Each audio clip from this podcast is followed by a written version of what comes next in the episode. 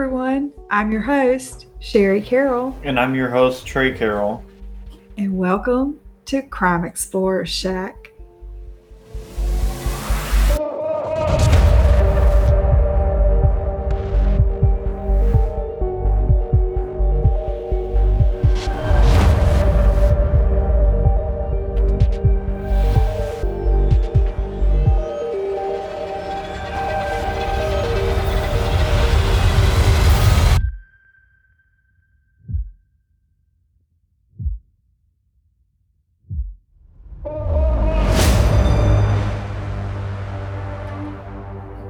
Hi, everyone. Welcome to Crime Explorer Shack. I'm your host, Sherry Carroll. And I'm your co host, Trey Carroll. All right, Trey. So you're leaving tomorrow. Yep, and I'm really excited to be going back to school. I've been waiting all summer to go back. I'm sure you are.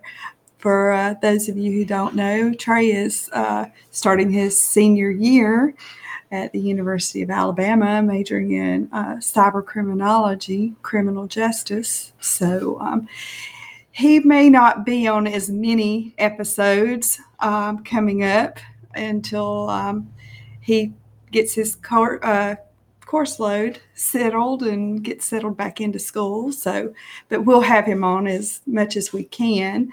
Um, so don't worry, he'll still be a part of the podcast in some way, shape, form, or fashion.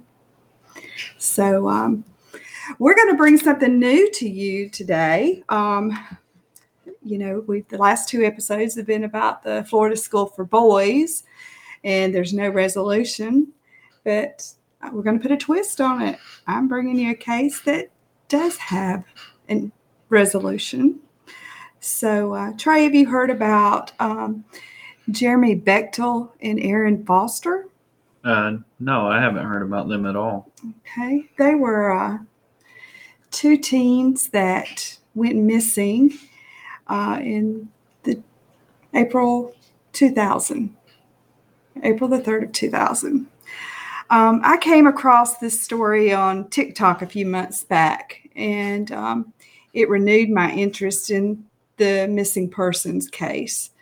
So um, I decided to go back in time and find out about the whole story and the circumstances surrounding the disappearance. Because, you know, you were born in 2001, and, you know, I don't remember hearing that much about the case. Um, you know, I, I do remember it seemed like you know, seeing a picture on the news a time or two, especially of Erin, the, the young lady, uh, very beautiful young girl. But she, um, you know, as far as it being all over the news, you know, like some of the bigger cases we've had lately, it didn't seem to be uh, in the headlines. So um, if y'all hear anything, we've got two Pomeranians. And so our little one, uh, Tara, she has decided she wants to eat in the middle of my podcast tonight. So, so give us, you know, that's probably what you're hearing in the background a little bit.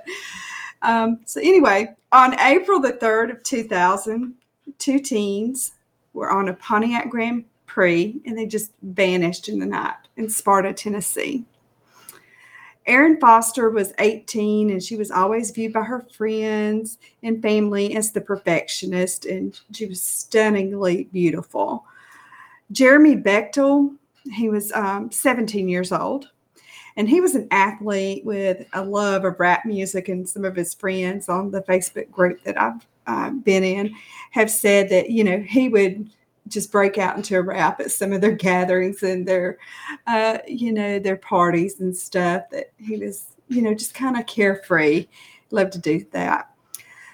Um, looking at the photos of these kids reading and watching interviews from their friends and family members it they were just your typical 90s teens you know just the haircuts and just you know just your typical all-american teen um, Erin was born February 28, 1982, and Jeremy was born November the 7th, 1982. So, were they dating or were they just friends? What were they? Um, they they had been really good friends, and there had been some rumors over the years that the two had begun dating. Um, she had recently, um, you know, broke up with uh, another boy who was, you know, questioned later on in the disappearance, but uh, nothing came of that. Um, but you know, um, there was rumors that they had begun dating, but they had always been friends.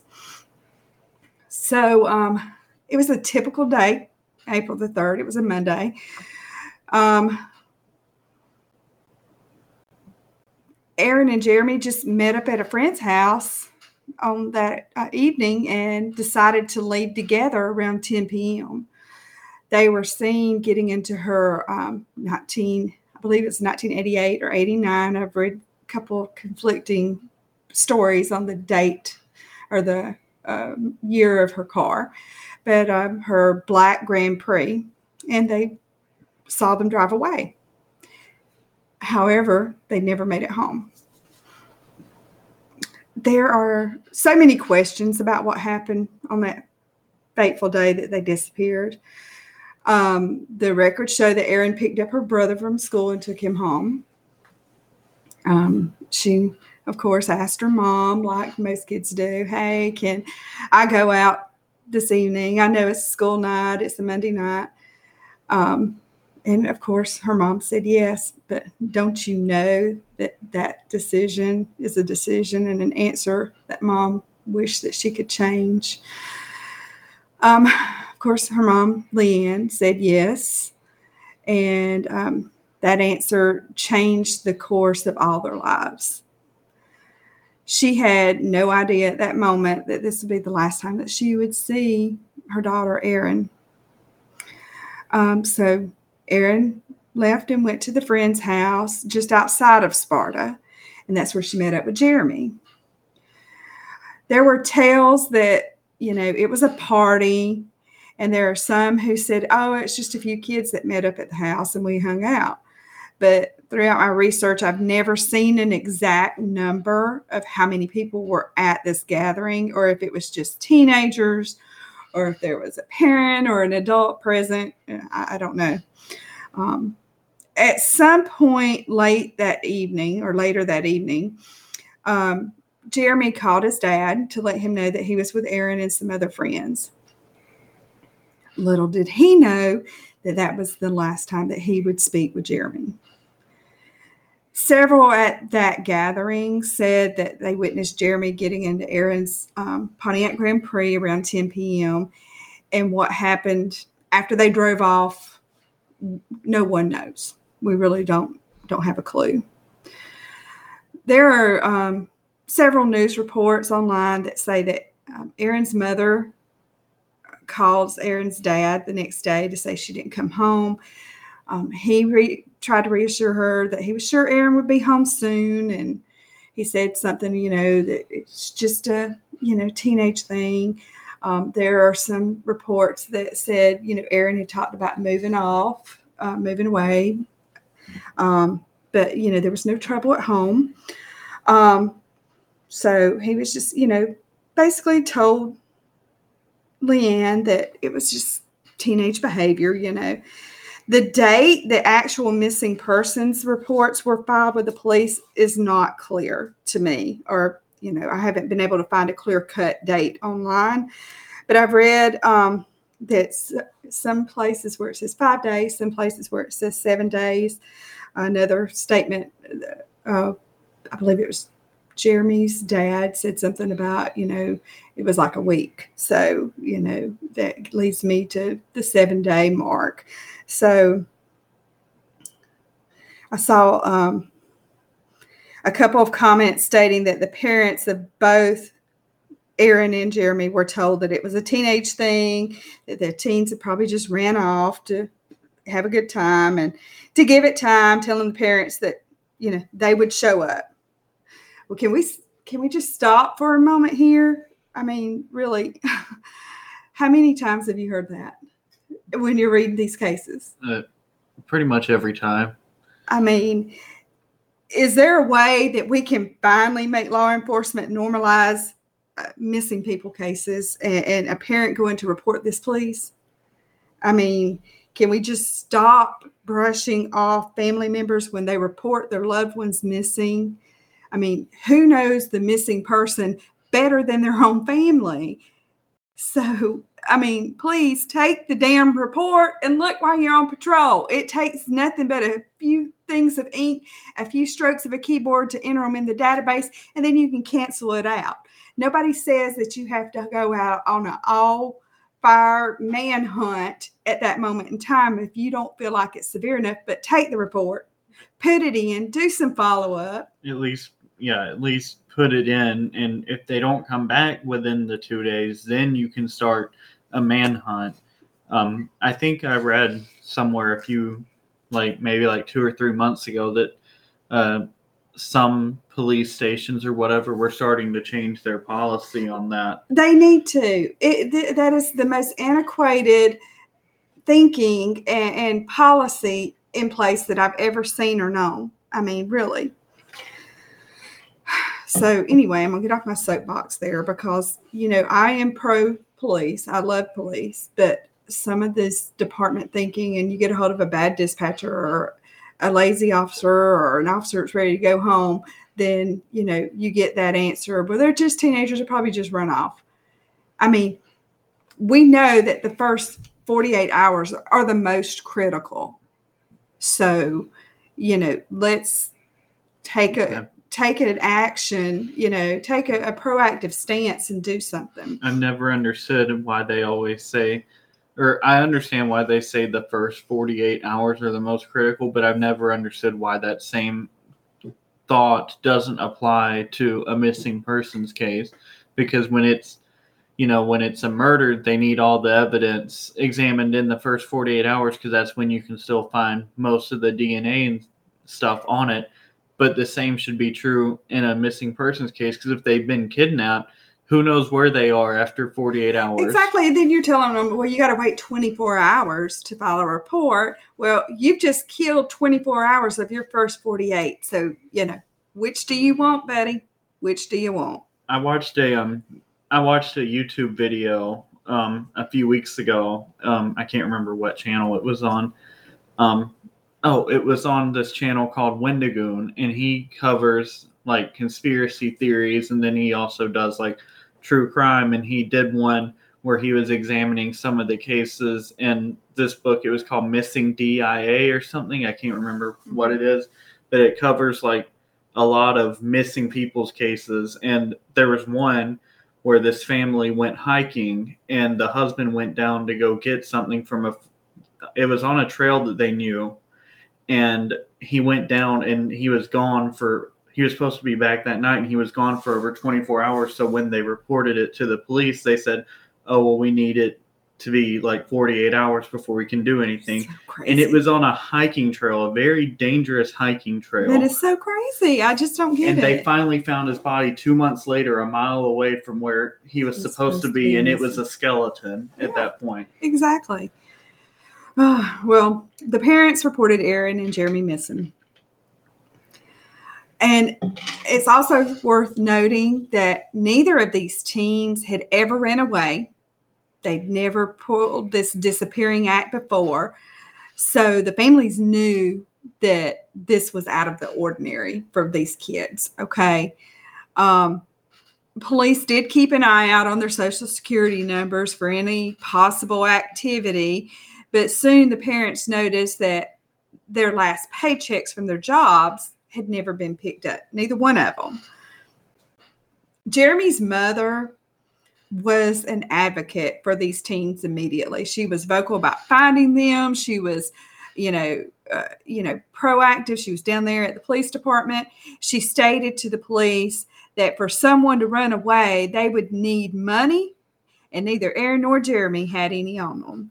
So they neither one of them had any money. And if they were going to flee together, why wouldn't they grab their last paycheck? It doesn't make any sense because teenagers like them, if you want to go somewhere and like start a new life together, you need money because you can't are you you just going to camp out in a Grand Prix? I've seen Grand Prix, and those are small cars. Yeah. You're not going to camp out in them Mm. until you can get a paycheck. Well, she said she didn't believe that they ever made it outside of White County, Tennessee, which is the county that Sparta sits in. Um, so, you know, there was little to no clues in the disappearance, and soon rumors, of course, small towns, small communities began to circulate and, you know, quote, possible sightings, unquote, around the area popped up. I mean, in 2000 and uh, 2005 2006 investigators actively searched in pensacola florida because of rumors that erin was alive and working there in pensacola.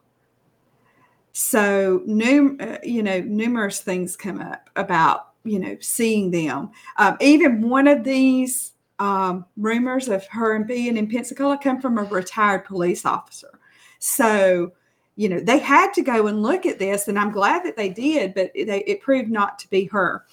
Numerous wells were dug up in white county tennessee because there had been rumors and tales of uh, the two being murdered and their bodies being dumped in a well but they didn't know which one. Um, over the years there was numerous theories and speculations among law enforcement and the whole community as to what happened to Erin and Jeremy. Um, to name a few, uh, some were saying that you know it was a, a robbery gone wrong. Um, another one said that their car plunged into a body of water. Some were saying it was a drug deal gone wrong, but I can't find any reports of them ever being known to do drugs, even by some of their friends on um, social media. Nobody ever knew of them doing any drugs. Um, someone killed him out of jealousy. That's where her ex-boyfriend come into play, and he even made some uh, some shady comments, you know, about them disappearing and just you know out of the blue disappearing. And to note, the whole community was out searching for them. He didn't go. And that's kind of you- sketch, don't you? I think so. Do you do you know what it was that he said? Uh, and there was just some little off the wall things that he- he said. Somebody said something about him burying them on top of another body so that nobody would ever know. So they got to thinking that he may have um, possibly buried them in a freshly dug grave um, in a cemetery, and then nobody would ever know, you know. So um, anyway, like I said, the jealousy thing. Uh, then somebody, there was other rumors that they came up on some kind of criminal activity, and then this was the only way the activity, uh, the criminals had to silence them. Um, some speculated it was a carjacking. They were killed to take Erin's car. Um, one was the target, and the other was killed just for being there, you know. And then, of course, most believe that they just simply ran off together. Whatever the rumors was, it, nothing ever came of it. it. There always seemed to be a dead end. They always hit a wall. So that was until last winter. Okay. Um, YouTube star, TikTok star, um, made uh, made national headlines when he dove deep into decades long mystery of Erin and Jeremy.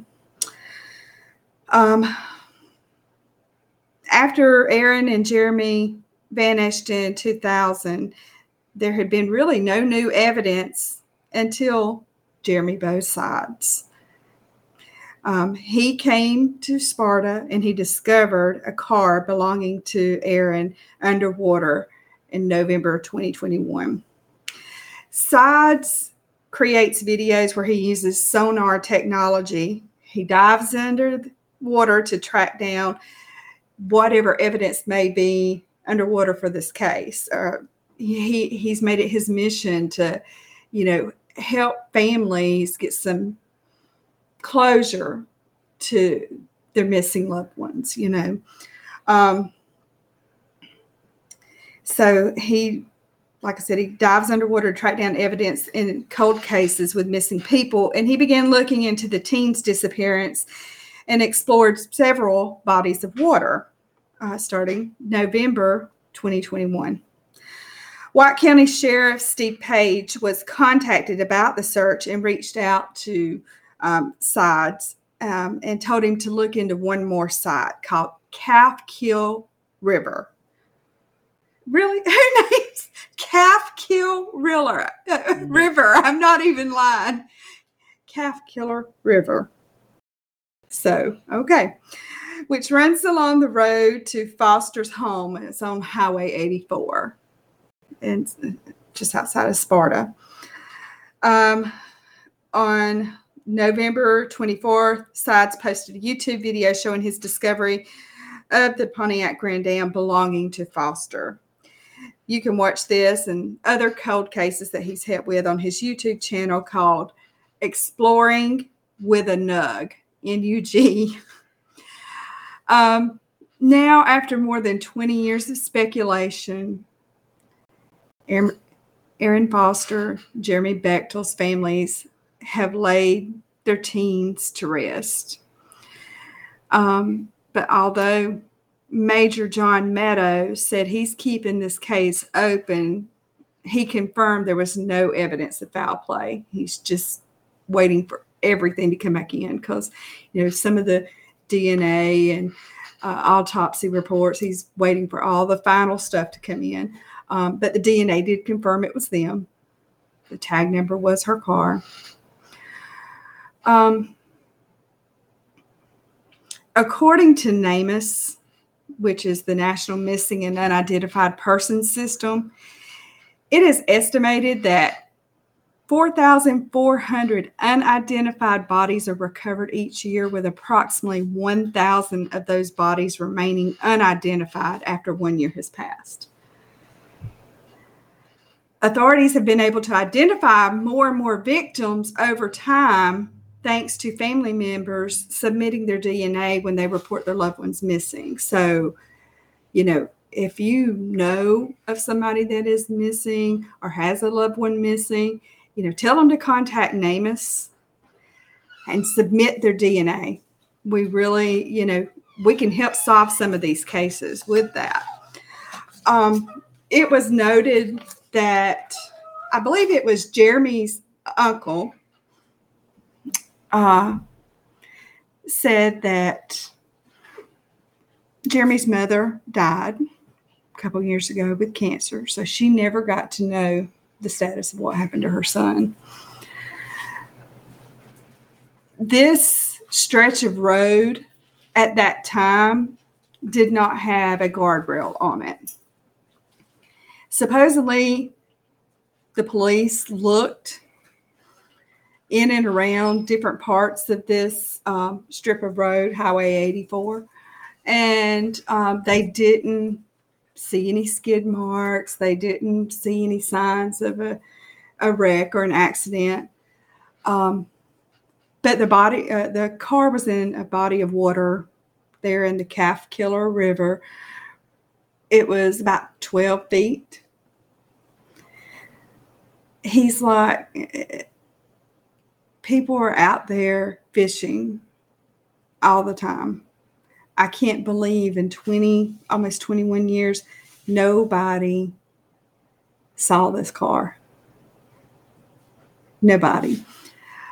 Um, I mean, it, depending on, I, I've never been there, but depending on the color of water, whatever it may. It was a black car, and the water was yeah the the water was kind of from the video. It's kind of murky, kind of dark, but he believes that you know the stress and worry over what happened to her child, you know, along with the cancer, just was too much. But the police, the sheriff, was asked, you know, how how he felt knowing that the kids were right there, right there where they've searched all around and everything, you know, and um, people had told them they're they've got to be in the water. I mean, how do two kids in a car completely disappear and stay missing for 20 years? And he said, you know, we're human. We're human. We ask for forgiveness and we learn from it. So they have reopened some other cold cases and they're starting back from the beginning of those and seeing what evidence they may have looked or missed while they were looking. One of the things that they did, now, mind you, Sheriff Page was not the sheriff when Erin and Jeremy first went missing. He was a deputy, but he came on board. Uh, he was elected sheriff later on. Um, and he said that they were looking at the opposite end of the county from where the vehicle was found because they were assuming that they were at um, coming from her house. But they left the party coming back to her house. So they were looking at the wrong end of the county. So that's where Calf Killer River came into play because that would have been her stretch of road to go home. So it was some miscommunication, not following up on the report, not filing the report and looking within the first 48 hours, which is critical. And that's another thing. You're going to hear me through my podcast, probably every one of them. I'm going to tell you if you see something, if you know something, say something. Um, but if something's happening to you, be loud. Be loud.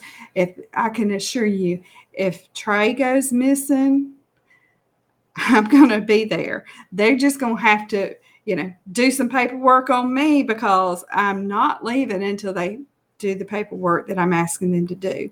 Somebody somewhere is going to do something. And listen, be loud. Do not be dismissed. There is nowhere that it is a law that you have to wait 48 hours to file a missing persons report. There's no law that says that. You know your child, your spouse, your mother, your father, you know your loved ones better than anybody else. You know their routines. I agree. You if someone that you know isn't acting right or is gone and you haven't heard from them outside of anything of the ordinary, say something and have someone look for them or go look for them and don't stop until you can find them. Yeah, no, know your rights and just um, have a also have the information on your family members. You know, her her family at least you know they knew the tag number and the description of the vehicle, so they had that going for them. Um, they knew she, you know, over these years, their social security numbers were not used. Know your social security numbers. Um, have a have a missing persons file somewhere where somebody can access your information if you go missing. Um, you know, their blood type. You know, uh, be able to get into their phone records.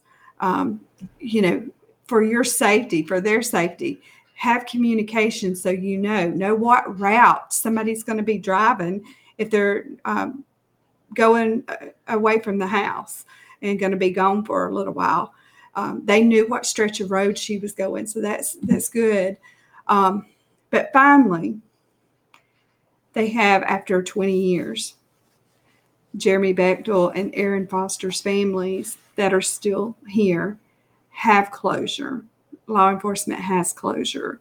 So we do end on somewhat of a positive note, um, as positive as it can be. Um, you know, it's tragic that two young lives were lost, and you don't really have a clear cut, you know, reason why. Um, her best friend, Amy, uh, has the Facebook group, and I saw in a video that she did with um, uh, Sides, who found the vehicle. She did an interview with him, and she said that on that stretch of road in 2000, there were no guardrails, like I said. But um, if you look, she said there was a um, kind of like a waterfall on one side of the road. And when it rained a lot, they usually had to close that road. Tennessee, that happens a lot, but they usually had to close that road because of the river and it would flood. And they had had some rain. And she, Erin was driving, it was her car, probably come around that curve right there at that waterfall, and water was in the road, and she hydroplaned and it was done. The windows were still up. Um, they were still in the car. Um, they just went off into the water. So, um, you know, I'm glad that their families can finally have some some semblance of peace, and that these these babies, these teens, are able to rest now. They've been they've been taken home. That they're at peace now. So, um, so that's our episode three, and uh, I just would like to ask if you all are enjoying the podcast, like, leave a review, and share. If you have any suggestions for a case that you would like covered, please email us at crimeexplorers at gmail.com. Again, that's crime explorers, no spaces, all one word, crimeexplorers at gmail.com. And uh, be sure to like and subscribe on any any place you listen to your podcast. Um, join our Facebook group. Um, be interactive. We'll be posting different cases on there, some that we're covering on the podcast, some is going on now. And um, again, if you have a loved one that goes missing, uh, check into NamUs and uh, supply your DNA. And that way they can connect it if they have any unidentified missing bodies, because usually there is about a thousand unidentified bodies found a year in the US. So, anyway, y'all be safe. Thanks for listening. Thank you for listening.